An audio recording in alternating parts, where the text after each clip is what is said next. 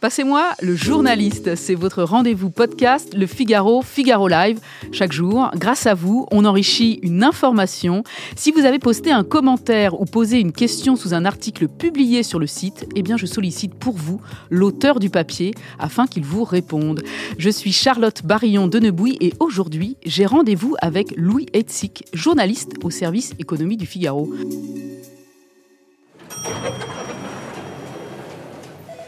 Bonjour Louis. Bonjour Charlotte. Merci de répondre à vos lecteurs. On précise à nos auditeurs qu'on enregistre ce podcast par téléphone car vous êtes loin de Paris aujourd'hui. Louis, vous mettez en lumière dans l'un de vos derniers papiers les témoignages de restaurateurs qui, en cette période de crise sanitaire, essaient de positiver malgré un probable report de la date d'ouverture de leurs établissements. Vous révélez que certains professionnels considèrent même que les aides du gouvernement sont à la hauteur. Votre article prend le contre-pied des témoignages que l'on entend ces derniers mois sur les difficultés et la colère des restaurateurs et il soulève évidemment nombre de questions et de réactions auprès des lecteurs du Figaro.fr. Certaines de ces réactions concernent les faillites si souvent évoquées ces derniers temps. Ainsi, l'internaute dont le nom ou le pseudo est Enkor Wat ne voit pas, lui, de raison de positiver et il vous fait cette remarque. L'article serait complet s'il donnait le nombre de dépôts de bilan des établissements. On évoque 16 000 disparitions sur Paris et sa région, conclut-il. D'autres internautes affirment au contraire que les professionnels du secteur n'ont pas de raison de se plaindre puisqu'il n'y a jamais eu, selon eux, si peu de faillites de restaurateurs en 2020. Alors Louis, qu'en est-il ? Quelle est la réalité ? Y a-t-il eu moins de faillites de restaurateurs cette année que les années précédentes ? Alors oui, la réalité effectivement est un peu contrastée, elle est même assez étonnante. D'abord, il faut partir du fait que le chiffre d'affaires cumulé des restaurants a effectivement baissé en France de moitié par rapport à l'année 2019. Il était de 61 milliards d'euros, il a baissé d'un peu plus de moitié. Donc effectivement, l'année a été, on le sait, chaotique pour les restaurants, pour les bars, pour les bistrots. Mais paradoxalement, selon les chiffres de la Banque de France, il y avait en novembre 4500 défaillances à peu près d'entreprises dans le secteur de l'hôtellerie-restauration sur l'année, soit 35% de moins que sur l'année 2019. Alors, on a demandé un peu à l'UMI, qui est l'une des représentations patronales du secteur, d'en savoir un peu plus. Et eux expliquent bien que chaque année, il y a un mouvement naturel de fermeture des restaurants qui est lié effectivement notamment aux retraités qui n'ont pas pu vendre leur établissement et qui ont décidé d'en sortir. Mais cette année, avec les aides massives qui ont été octroyées, qu'on détaillera un peu plus tard, de nombreuses entreprises sont restées, c'est ce qu'on entend souvent, sous oxygène en fait, et n'ont pas fermé. La grande question, Charlotte, c'est de savoir ce qu'il adviendra de ces entreprises l'année prochaine, évidemment. Et alors là, il faudrait une boule de cristal pour savoir ce qui va se passer, mais les perspectives sont pas bonnes. Selon Gira Conseil, qui est un cabinet d'expertise sur cette question, c'est carrément la moitié des restaurants qui pourraient fermer, alors qu'on a évoqué longtemps peut-être le chiffre d'un tiers de restaurants qui seraient très atteints par cette crise.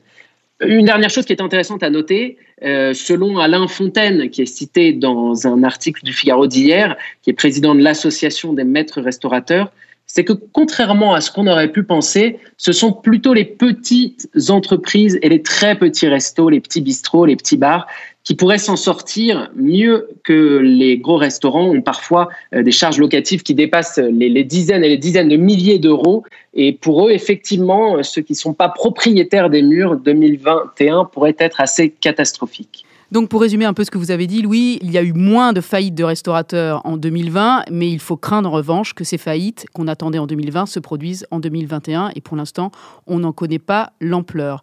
D'autres commentaires suscités par votre article concernent la situation des restaurateurs en France par rapport à leurs homologues à l'étranger.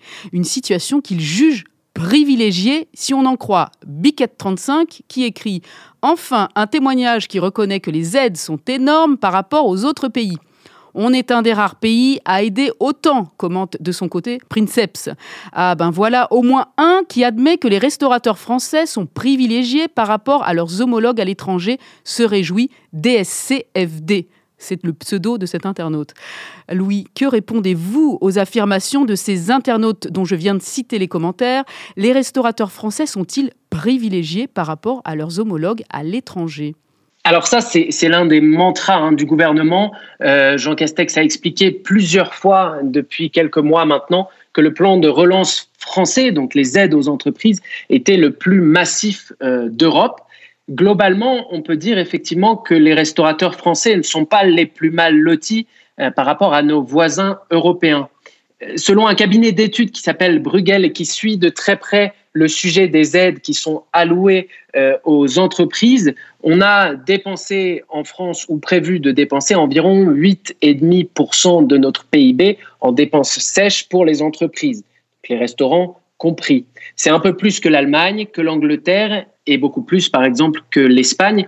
Mais en France, c'est surtout la philosophie qui est différente par rapport à ces pays. On va prendre l'Allemagne et l'Angleterre qui sont assez comparables en termes de poids économique. La relance en Allemagne, par exemple, et puisqu'on parle des restaurants, elle va passer davantage par la demande, c'est-à-dire par des dispositifs qui incitent les clients à aller au restaurant en Allemagne et en Angleterre. En Angleterre, par exemple, la TVA pour les plats à emporter dans les restaurants, les cafés, les pubs, elle est passée de 20 à 5%.